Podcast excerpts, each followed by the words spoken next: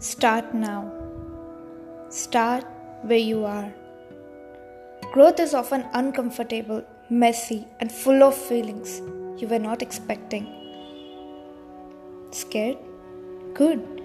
We don't grow when we stay inside our comfort zone. Do not look at how long it's gonna take you to accomplish those goals or how hard it will be. Take it step by step and know that one day one day it will all be worth it.